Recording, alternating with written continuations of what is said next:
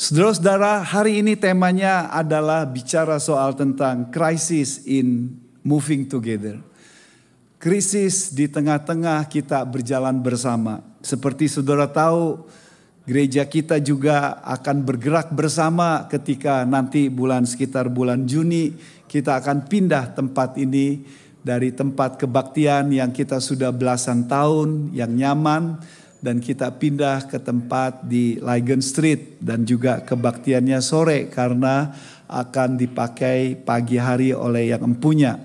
Tapi tempat tersebut adalah tempat yang Tuhan sudah berikan bagi kita karena panitia sudah mencari bertahun-tahun dan juga berusaha mencari atau menyewa. Tetapi Tuhan tidak buka jalan dan Tuhan buka jalan di Lygon Street, satu gereja yang memberikan tempat bagi kita, tempat kebaktiannya bagus dan juga banyak ruangan anak-anak dan juga ruangan parkirnya juga sangat-sangat bagus dan juga dekat sama Lygon Street, tempat banyak makanan yang enak, saudara-saudara. Yeah. Jadi sudah kebaktian, jadi bisa makan di sana, kita makan bersama di toko dan warung masing-masing, saudara-saudara. Yeah. Tapi kita tahu juga bahwa dalam perjalanan kita ke sana dan juga nanti ketika kita berjalan selalu ada krisis yang kita akan alami. Ada masalah, ada tekanan yang kita sedang alami. Tanpa disadari kita juga sedang mengalami satu krisis di mana perpindahan kita yang sudah hampir 20 tahun lalu pindah ke tempat yang baru.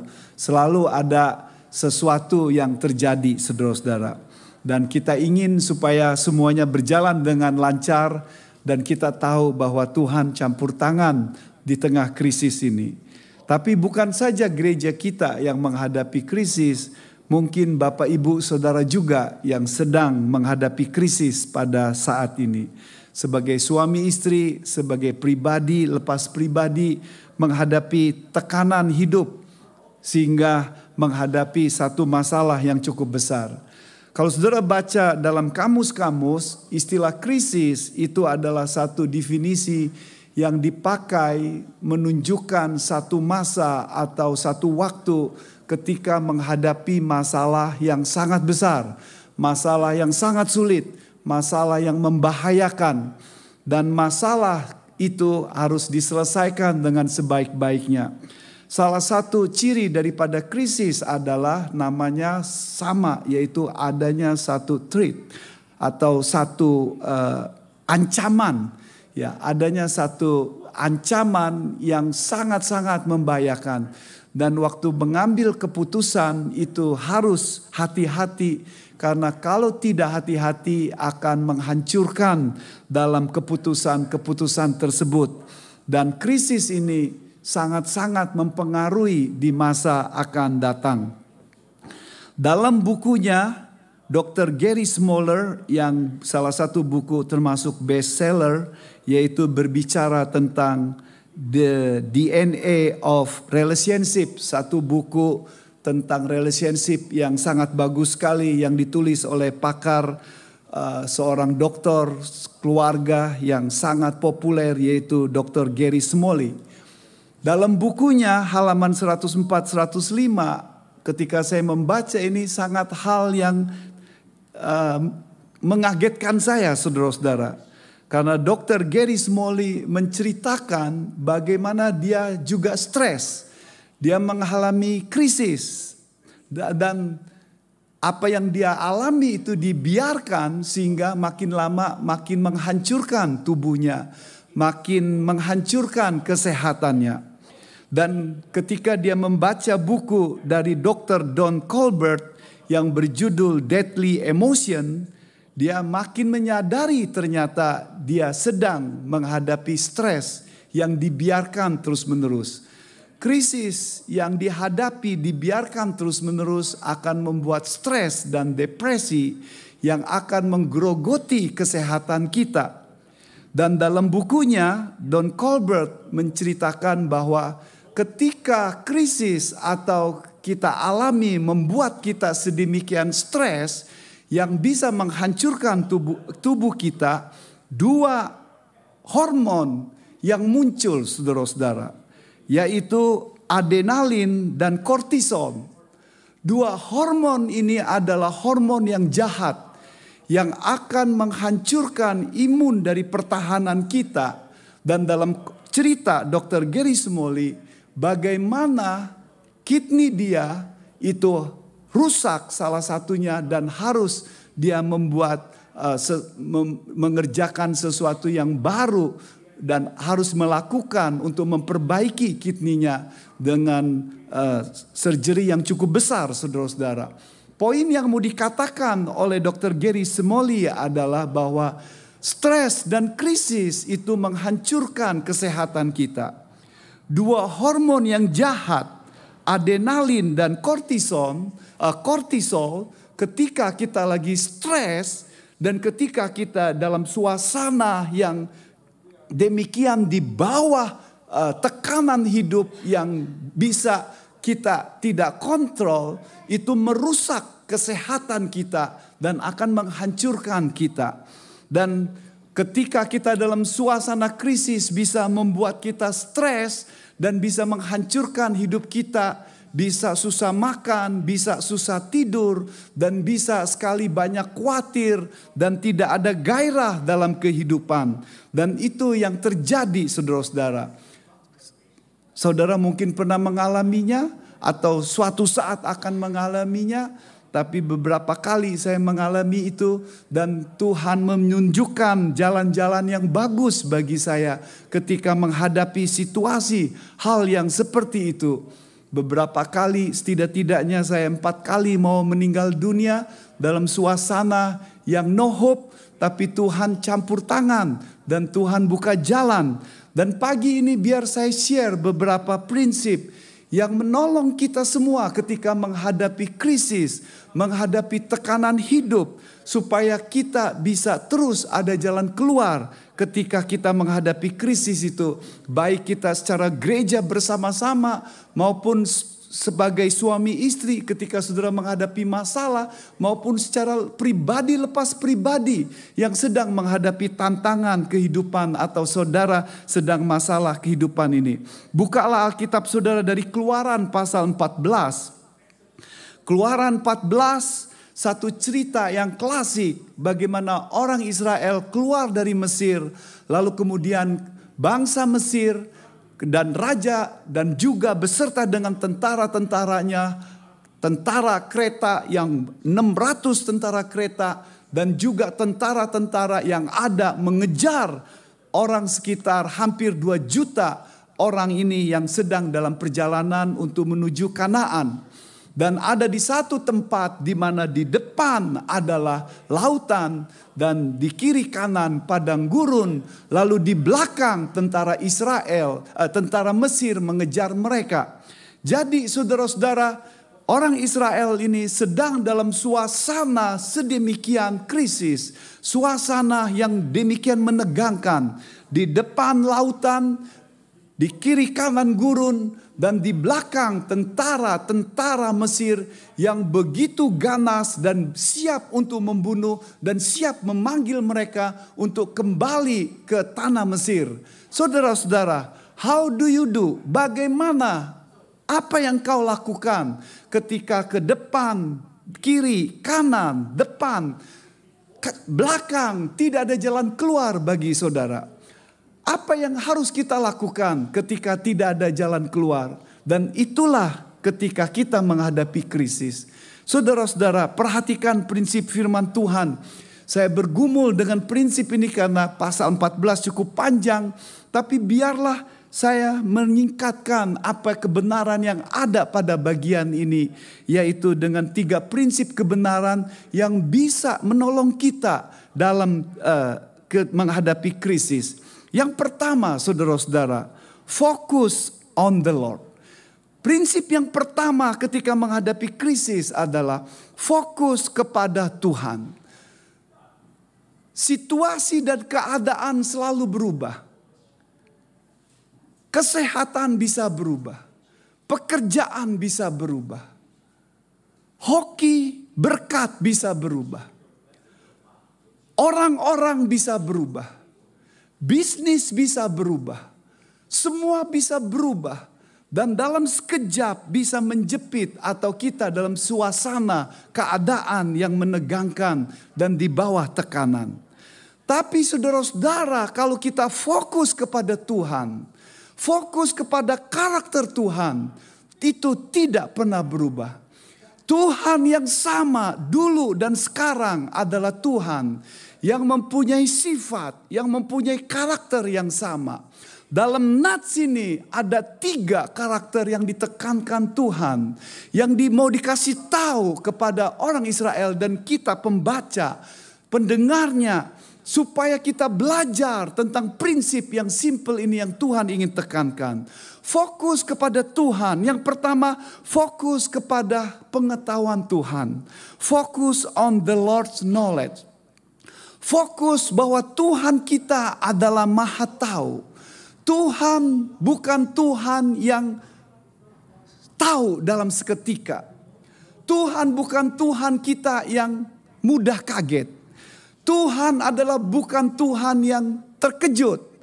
Manusia karena terbatas dengan pikiran dan knowledge-nya.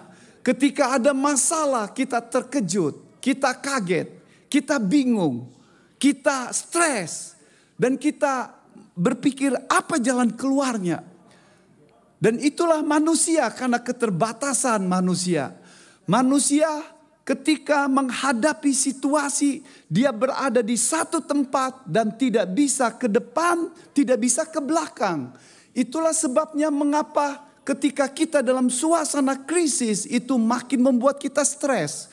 Karena kita ingin mengulangi, kita tidak bisa karena sudah terjadi. Ketika kita ingin melompat ke depan, kita juga tidak bisa. Karena kita manusia terbatas dengan waktu dan terbatas dengan space, dengan ruangan. Kita berada di sini, dan berada di tempat ini pada waktu bersamaan. Kita pengen melompat, lari dari masalah dan pengen lihat ke depan. Kita tidak bisa. Ketika kita pengen mengulang lagi keputusan-keputusan kita yang kita ambil, kita juga tidak bisa. Sehingga kita berada dalam suasana seperti ini. Tapi mengucap syukur kepada Tuhan. Karena Tuhan kita adalah Tuhan yang tidak terbatas maha taunya. Dia mengerti pergumulannya dan dia tahu. Dia mengizinkan itu terjadi. Dia membiarkan itu terjadi pada kita. Karena punya maksud, punya tujuan. Iblis ingin menghancurkan kita. Tapi Tuhan ingin membangun kita. Firman Tuhan berkata, iblis ingin membuat hati kita kecil. Tuhan ingin membesarkan iman kita. Iblis ingin menghancurkan iman kita. Tuhan ingin menjernihkan iman kita. Firman Tuhan berkata, sebelum terjadi bahwa orang Israel itu terjepit dan sebelum tentara Mesir mengejar, Tuhan sudah tahu dan dia mengizinkan itu terjadi. Perhatikan ayat 1 sampai 4, firman Tuhan berkata demikian. Berfirmanlah Tuhan kepada Musa demikian. Katakanlah kepada orang Israel supaya mereka balik kembali dan berkemah di depan Pi Hahirot antara Migdol dan laut, tepat di depan Baal Jefon. Berkemahlah kamu di tepi laut. Maka Fir'aun akan berkata tentang orang Israel, mereka telah sesat di negeri ini, padang gurun ini telah mengurung mereka. Aku akan mengeraskan hati Fir'aun sehingga ia mengejar mereka, dan terhadap Fir'aun dan seluruh pasukannya aku akan menyatakan kemuliaanku sehingga orang Mesir mengetahui bahwa akulah Tuhan. Lalu mereka berbuat demikian. Kalau saudara baca Keluaran pasal 14 secara keseluruhan, cerita yang sangat indah sekali saudara-saudara. Sebelum terjadi Tuhan sudah berkata kepada orang Israel. Tuhan berkata kepada orang Israel melalui Musa. Dan berkemahlah di depan laut. Berkemahlah di dekat laut. Nanti orang Israel akan mengejar. Fir'aun akan menyuruh tentara-tentaranya untuk mengejar. Saudara perhatikan di sini hal yang sangat indah sekali. antara kedaulatan Tuhan dan antara tanggung jawab manusia. Yang satu di mana dikatakan dalam ayat ketiga, dikatakan di situ, maka Firaun akan berkata pada orang Israel, Firaun akan mengeraskan hatinya, dan dalam ayat berikutnya dikatakan Firaun mengeraskan hatinya, tetapi dalam ayat 4 dikatakan Aku akan mengeraskan hati Firaun. Artinya saudara-saudara, Tuhan memberikan, mengizinkan apa yang terjadi pada Firaun. Dan Tuhan tahu bahwa Firaun mengeraskan hatinya. Dan Tuhan membuat hati Firaun keras. Tetapi di satu sisi bukan Firaun ini sebagai seorang boneka. Alkitab berkata Firaun bertanggung jawab. Firaun bertanggung jawab untuk terhadap resiko yang dia ambil.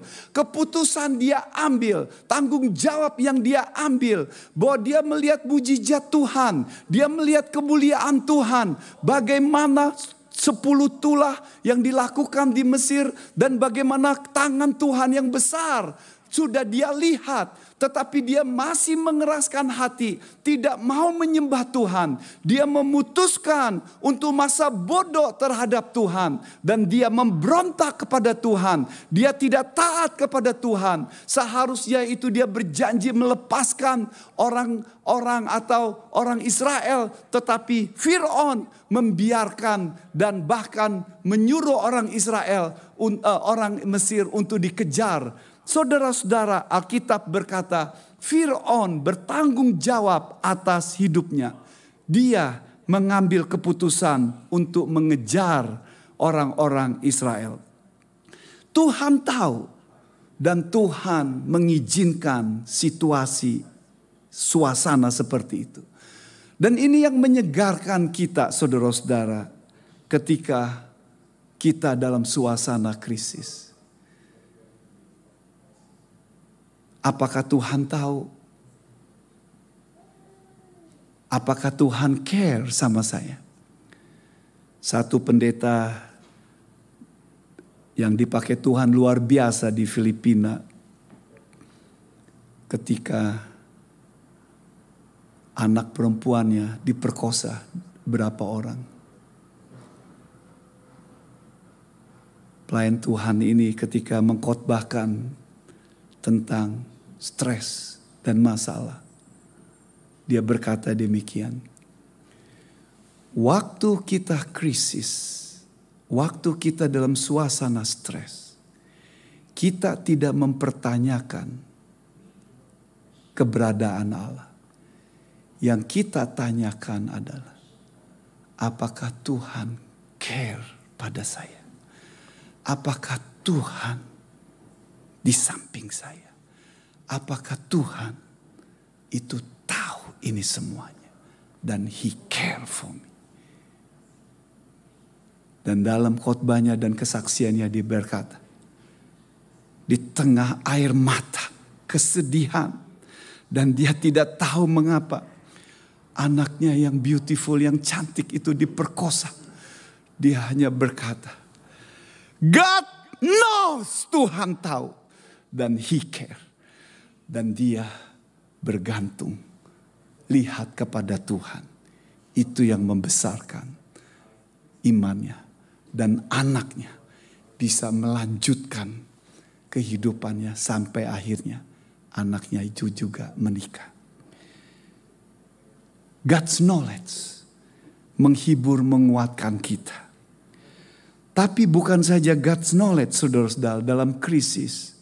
Yang harus kita ingat adalah fokus on the Lord great power. Pengetahuan Tuhan. Tapi juga kebesaran Tuhan. Saudara perhatikan dalam cerita ini orang Israel harusnya mengingat kebesaran Tuhan. Bahwa ada tiang api dan tiang awan. Yang minggu lalu saya khotbah tentang penyertaan Tuhan. Yang mendampingi mereka pada siang hari. Dan kemudian ada tiang api malam hari. Lampu neon yang begitu besar sekali. Yang luar biasa dan tidak ada yang bisa buat. Harusnya mereka bisa melihat kebesaran Tuhan. Harusnya orang Israel bisa melihat bagaimana sudah 10 mujizat dilakukan di Mesir. Tapi mereka lupa dan lupa. Dan Tuhan mengingatkan sekali lagi di sini tentang kebesaran Tuhan. Tentang kebesaran Tuhan, dan untuk kita yang sudah membaca cerita ini harusnya menyegarkan kita. Bahwa ini mengingatkan kita bahwa Tuhan itu maha besar.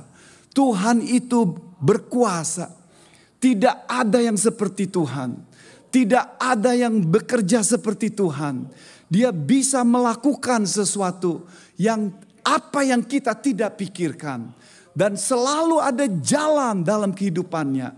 Dan Tuhan adalah Tuhan yang sangat berkuasa. Kita bisa kejepit, kita bisa kewalahan, kita bisa putus asa, dan kita bisa give up, kita bisa menyerah. Tapi Tuhan kita adalah Tuhan yang besar, yang hebat, yang besar, yang tidak pernah kewalahan, yang berkuasa. Itu yang menyegarkan kita. Firman Tuhan berkata demikian.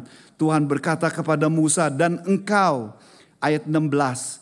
Dan engkau angkatlah tongkatmu dan ulurkanlah tanganmu ke atas laut dan belahlah airnya. Sehingga orang Israel akan berjalan dari tengah-tengah laut di tempat kering. Ayat 19 firman Tuhan berkata demikian. Kemudian bergeraklah malaikat Allah yang tadinya berjalan di depan tentara Israel. Lalu berjalan di belakang mereka. Dan tiang awan itu bergerak dari depan mereka. Lalu berdiri di belakang mereka. Demikianlah tiang itu berdiri di antara tentara orang Mesir dan tentara orang Israel. Dan oleh karena awan itu menimbulkan kegelapan, maka malam itu lewat. Sehingga yang satu tidak dapat mendekati yang lain semalam-malaman itu. Lalu Musa mengulurkan tangannya ke atas laut. Dan semalam-malaman itu Tuhan menguakkan air laut dengan perantaraan angin timur yang keras. Membuat laut itu menjadi tanah kering, maka terbelahlah air itu. Demikian orang Israel berjalan di tengah-tengah laut di tempat kering, sedang di kiri dan di kanan mereka air itu sebagai tembok bagi mereka. Saudara lihat, Tuhan kita adalah Tuhan yang maha kuasa. Tuhan memakai Musa. Tuhan memakai tongkat Musa. Ulurkanlah tanganmu. Lalu nanti laut terbelah. Sangat menarik sekali saudara-saudara.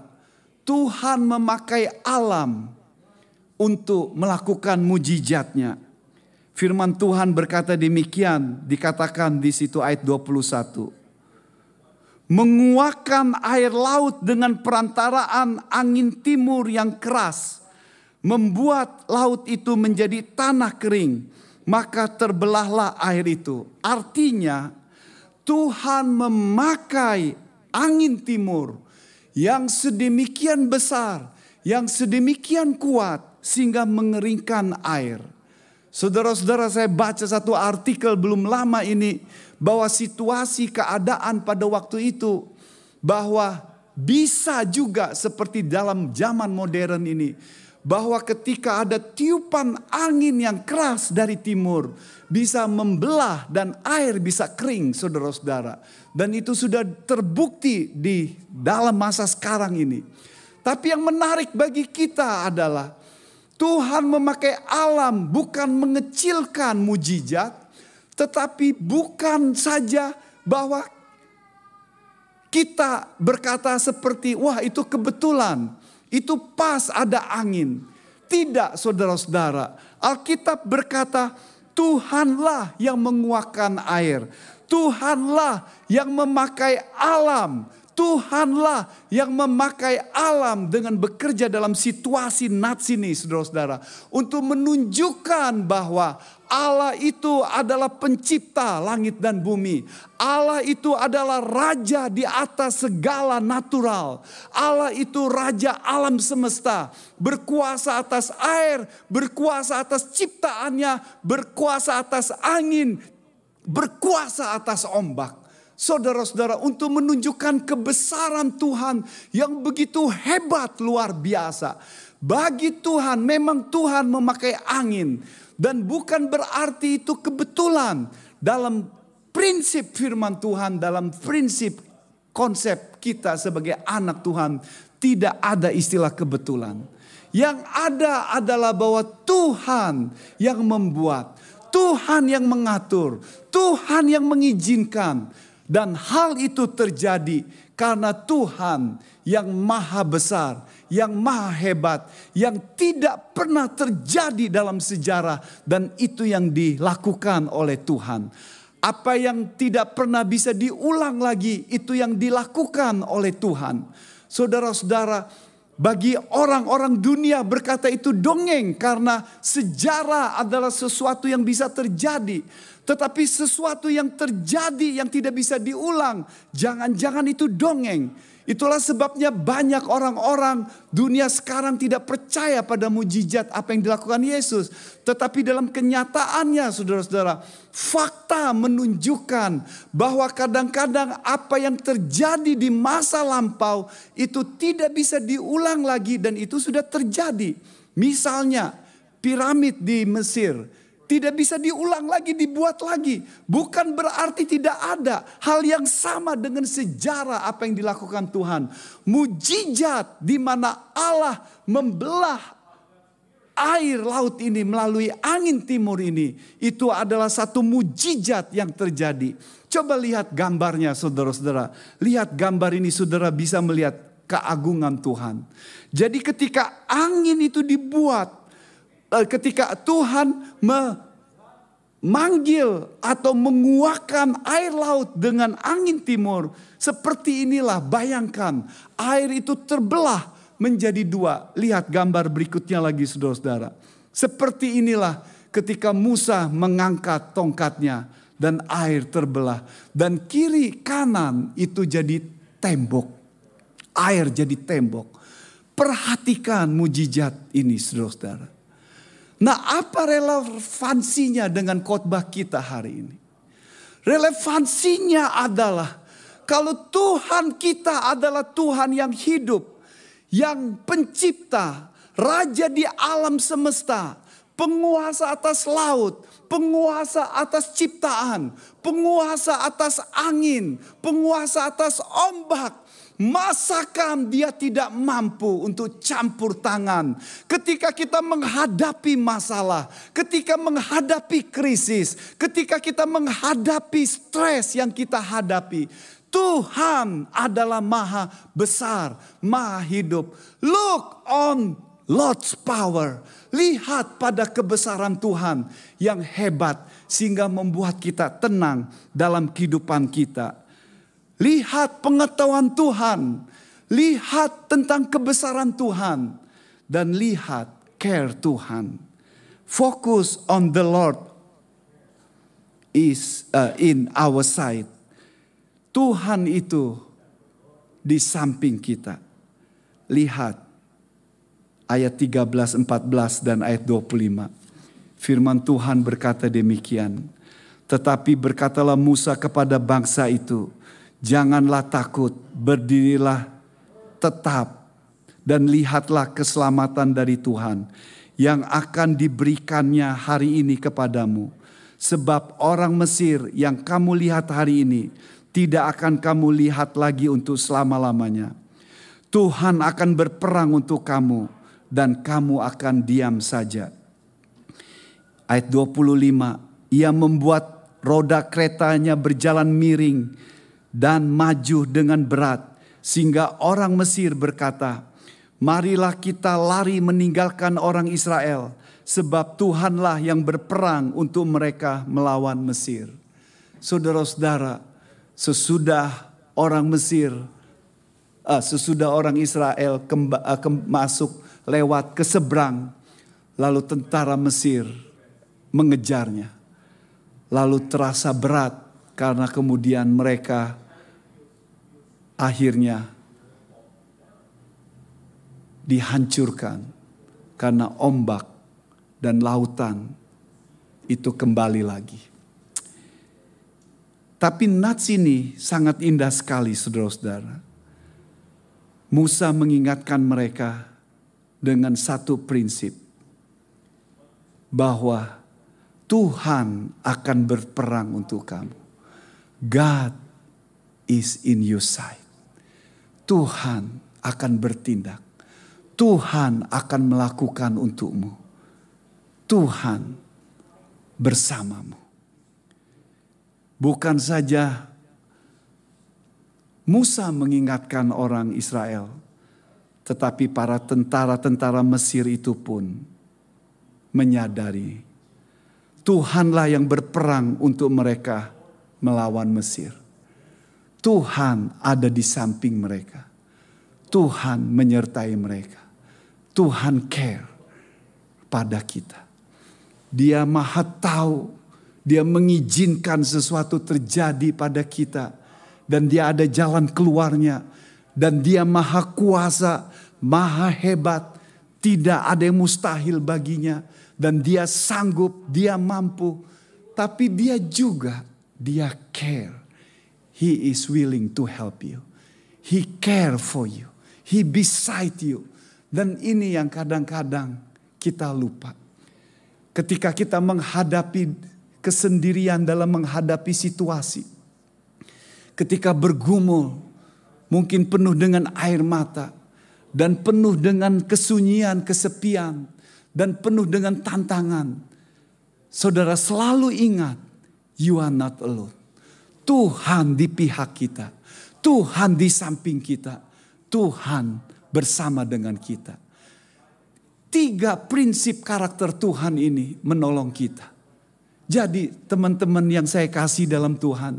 Ketika kita dalam krisis, kiri, kanan, depan, belakang, kita tertekan di pressure.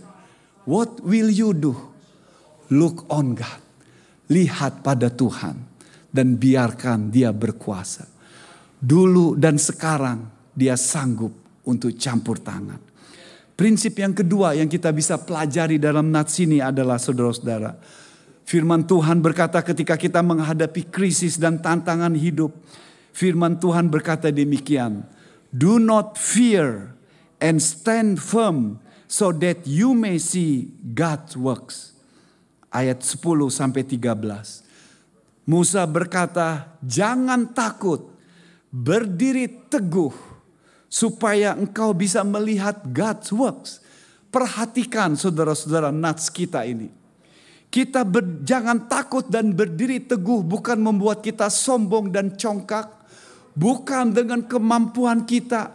Tapi kita melihat apa yang Tuhan akan lakukan dengan hidup kita. Artinya kita dengan by faith, dengan iman. Kita bisa melihat bahwa Tuhan sanggup untuk bekerja. Tuhan akan campur tangan. Belum terlihat. Belum kelihatan, tetapi kita dengan iman seperti Ibrani pasal 11 katakan. Bagaimana orang Israel itu berjalan dengan iman di tengah-tengah laut itu mereka menyeberang. By faith dengan iman. Jadi nats kita saudara-saudara sangat indah sekali. Perhatikan baik-baik karena tekanannya. Kalau kita tidak hati-hati, kita jangan takut dan kita berdiri teguh membuat kita sombong dan congkak dengan kekuatan kita diri sendiri. Tapi nats kita tidak berkata seperti itu. Nats kita, tekanannya kita jangan takut berdiri teguh supaya kita bisa menanti apa yang Tuhan akan lakukan dalam kehidupan kita. Ayat 10-13 firman Tuhan berkata demikian. Ketika Fir'aun telah dekat, orang Israel menoleh. Maka tampaklah orang Mesir bergerak menyusul mereka. Lalu sangat ketakutanlah orang Israel. Dan mereka berseru-seru kepada Tuhan. Dan mereka berkata kepada Musa, apakah mereka tidak ada kuburan di Mesir? Maka engkau membawa kami untuk mati di padang gurun ini. Apakah yang kau perbuat ini terhadap kami dengan membawa kami keluar dari Mesir? Bukankah ini telah kami katakan kepadamu di Mesir? janganlah mengganggu kami dan biarlah kami bekerja pada orang Mesir. Sebab lebih baik bagi kami untuk bekerja pada orang Mesir daripada mati di padang gurun ini. Tetapi berkatalah Musa kepada bangsa itu, janganlah takut, berdirilah tetap dan lihatlah keselamatan dari Tuhan yang akan diberikannya hari ini kepadamu. Sebab orang Mesir yang kamu lihat hari ini tidak akan kamu lihat lagi untuk selama-lamanya. Saudara-saudara, perhatikan ayat 13 di situ. Janganlah takut, berdirilah tetap dan lihatlah keselamatan dari Tuhan. Dari bahasa aslinya untuk menunjukkan bahwa tujuan daripada jangan takut, berdiri teguh, so that, supaya engkau bisa melihat God's works. Menanti apa yang Tuhan kerjakan. Bukan dengan jalan keluar kita. Bukan dengan kekuatan kita. Bukan dengan keahlian kita. Tapi membiarkan Tuhan bekerja. Membiarkan kehendak Tuhan. Membiarkan pekerjaan Tuhan yang terjadi. God's works. Dan Musa menekankan di sini, lihatlah keselamatan, bahwa ada jalan keluar yang Tuhan berikan bagi mereka. Saudara-saudara, pada umumnya kita takut sama seperti orang Israel. Dikatakan di situ mereka berteriak kepada Tuhan, tetapi mereka juga takut. Ayat 10 bagian terakhir berkata mereka berseru-seru kepada Tuhan. Ayat 11 mereka juga ketakutan. Jadi sangat menarik saudara-saudara. Banyak mungkin saudara berkata, oh itu orang Israel. Jangan-jangan saudara juga. Bahwa atau sama seperti kita. Kita berteriak-teriak sama Tuhan. Tapi kemudian gak lama kemudian kita khawatir. Kita bimbang. Kita komplain. Dan ini yang dilakukan orang Israel. Apa yang mereka lakukan? Mereka takut. Barusan mereka berdoa sama Tuhan. Seperti doanya itu asal diucapkan dan tidak penuh keyakinan. Tapi yang mereka lakukan adalah mereka komplain, mereka menggerutu, mereka blame, menyalahkan. Dan mereka ingin kembali ke masa lampau. Saudara-saudara, inilah kebiasaan yang dilakukan. Dan kebiasaan orang Israel ini akhirnya nanti akan mengakibatkan parah dalam hidup mereka. Karena mereka terbiasa untuk tidak percaya. Mereka biasa untuk komplain, menggerutu. Mereka biasa menyalahkan. Mereka tidak mau mengembangkan iman mereka. Nanti suatu saat ketika dalam suasana mereka akan masuk tanah Kanaan. Nanti mereka memberontak. Hampir 2 juta orang itu memberontak. Kami tidak mau masuk tanah Kanaan. Lebih baik kami mati. Lawan kami itu raksasa-raksasa. Dan akhirnya Tuhan menghukum mereka 40 tahun di padang belantara. Style hidup yang tidak bertanggung jawab dan keputusan yang selalu menggerutu, selalu menyalahkan orang dan tidak mau mengambil tanggung jawab, itu tidak pernah akan dewasa dari segi iman. Dan firman Tuhan berkata, jangan takut, berdiri teguh dan lihat Tuhan bekerja. Itu yang Tuhan katakan. Hal indah. Itu untuk mendorong bagi kita. Untuk gereja kita ketika kita akan pindah. Jangan takut, berdiri teguh, biar kita bergandeng tangan. Dan kita akan melihat tangan Tuhan akan bekerja ketika kita melakukan pekerjaan Tuhan di tempat yang baru. Sama seperti Tuhan bekerja di tempat ini, saudara-saudara. Itu yang akan terjadi pada saudara. Jangan bergantung pada kekuatan kita sendiri. Tapi lihat, menanti, dan membiarkan Tuhan bekerja. Dan Tuhan adalah Tuhan yang tidak pernah mengecewakan kita. Firman Tuhan Paulus berkata bahwa orang yang berharap sama Tuhan itu tidak pernah akan dikecewakan. Dan harapan itu tidak membuat kita regret, saudara-saudara. how we face the crisis. Look on God. Tuhan yang maha besar, Tuhan yang maha tahu, Tuhan yang mengizinkan situasi keadaan, dan Tuhan yang care dalam kehidupan kita di samping kita. Dan berdiri teguh, jangan takut, dan lihat apa yang Tuhan lakukan untuk kita. Tapi yang terakhir ini saudara-saudara yang sering kita lupa. Waktu saya mengamati ini, saya pernah khotbah ini tapi saya banyak miss poin yang ketiga ini. Poin ketiga ini sangat menarik saudara-saudara. Karena poin ketiga ini, inilah yang ditekankan oleh Musa dalam bagian ini. Untuk menunjukkan bahwa dalam krisis bukan saja solusinya yang penting, tetapi after krisis itu sangat penting. Karena tentu Tuhan menolong. Tapi yang sering kita lupakan adalah after krisis. Apa yang terjadi sesudah krisis. Dan ini yang ditekankan oleh firman Tuhan. Firman Tuhan berkata demikian.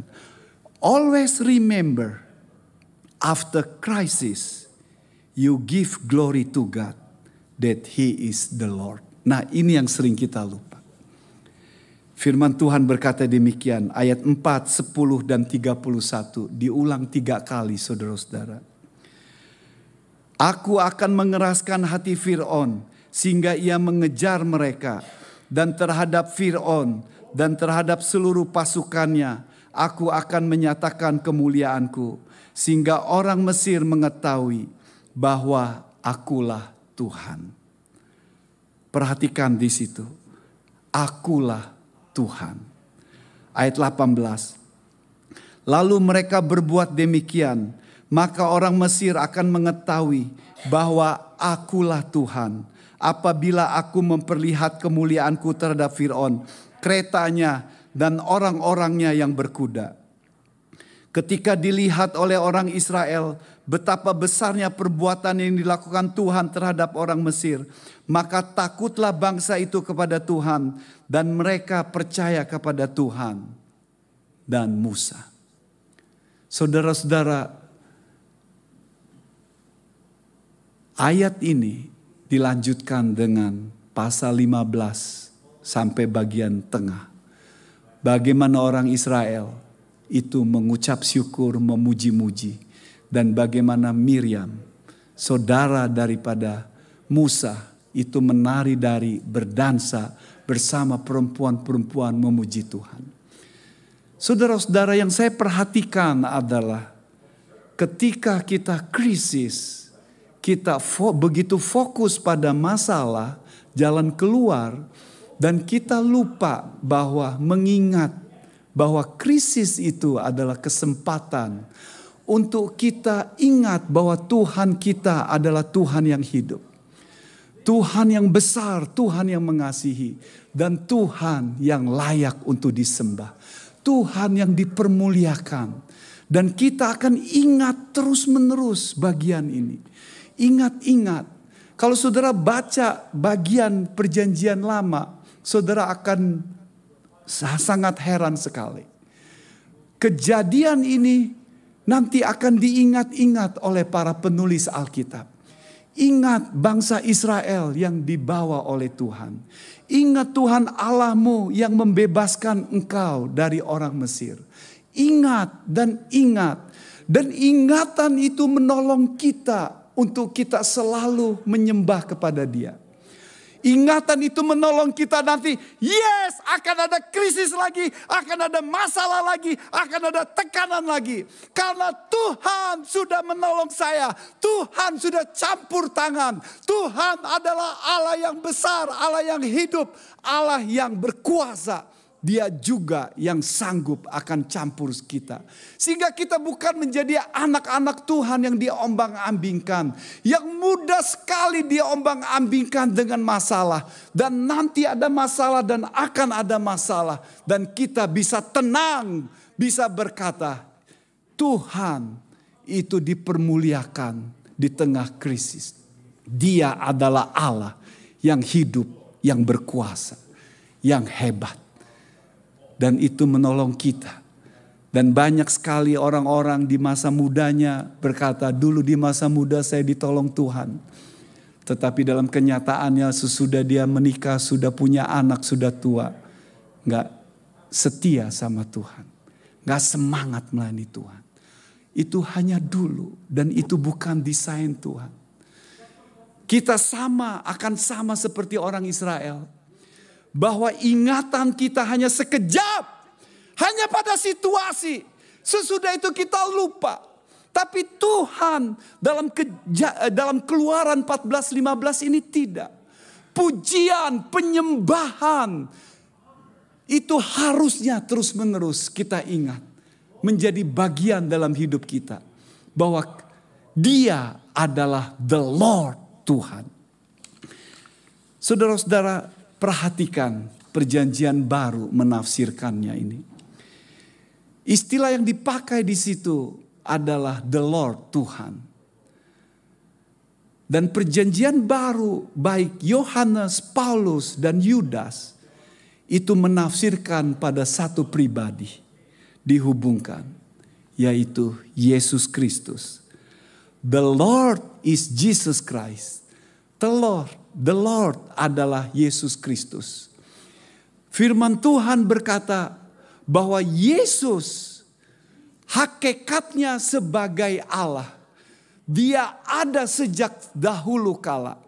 Dialah Allah anak yang menjelma jadi manusia. Tapi dia disebut sebagai Yahweh atau the Lord dalam perjanjian lama. Seringkali disebut juga malaikat Allah.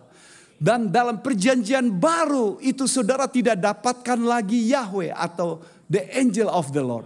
Karena Alkitab perjanjian baru menyatakan bahwa Yahweh itu, the Lord itu adalah Yesus Kristus yang menjelma jadi manusia. Dan firman Tuhan berkata demikian dalam Yudas 1 ayat 5. Tetapi sekalipun kamu telah mengetahui semuanya itu dan tidak meragukan lagi, aku ingin mengingatkan kamu bahwa memang Tuhan menyelamatkan umatnya dari Mesir.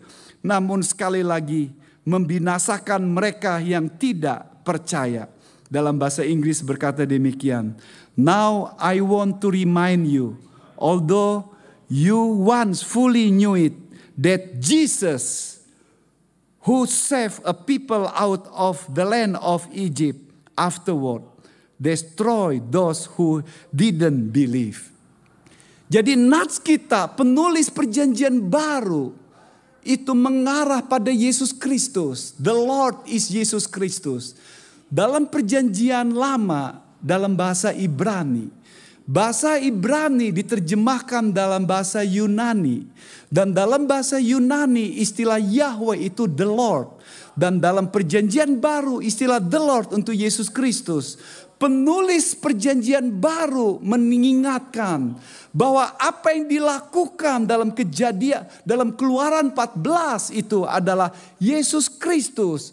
Bahwa Yesus Kristus adalah Tuhan yang hakikatnya dulu Dia yang menyelamatkan orang Israel. Dan ini mengingatkan kita tentang Yesus yang mati bangkit di kayu salib untuk kita. Yang lebih besar bukan hanya masalah. Tapi dia menyelamatkan dosa. Dia menyelamatkan kematian. Dia menyelamatkan penghukuman neraka. Yang besar Yesus bisa lakukan. Dan dia adalah Allah yang hidup yang maha kuasa. Yang care, yang memperhatikan. Dan dia juga sanggup untuk campur tangan dalam hidup saudara. Amin Bapak Ibu Saudara. Dan ini menyegarkan kita. Berapa kali saya menghadapi krisis. Saya tidak tahu saudara. Tapi kalau saudara sedang menghadapi sekarang. Jangan takut. Berdiri teguh. Look on Jesus. Lihat pada Yesus yang hidup, yang berkuasa, yang mengasihi, yang sudah mati dan bangkit bagi kita. Yang berada di pihak kita, yang sanggup untuk campur tangan untuk saudara. Mari kita berdoa bersama-sama.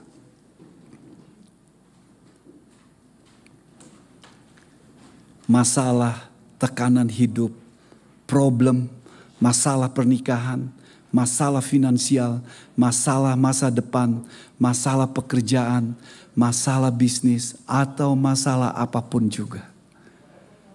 Tuhan sanggup campur tangan. Tuhan sanggup bekerja. Kadang-kadang perlu waktu sebentar. Kadang-kadang Tuhan ingin kita endure, terus bertahan dalam situasi apapun juga. Tapi selalu ingat, Yesus sanggup campur tangan. Yesus, Tuhan atas segala Tuhan.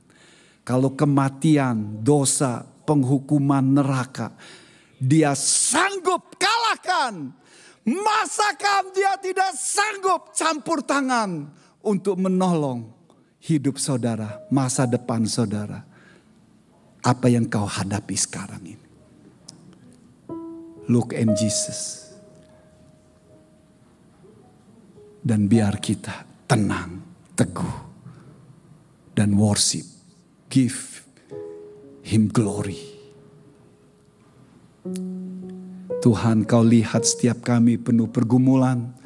Kau lihat gerejamu.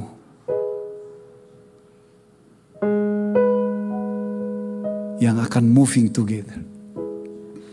Biar kami boleh melihat tangan Tuhan bekerja.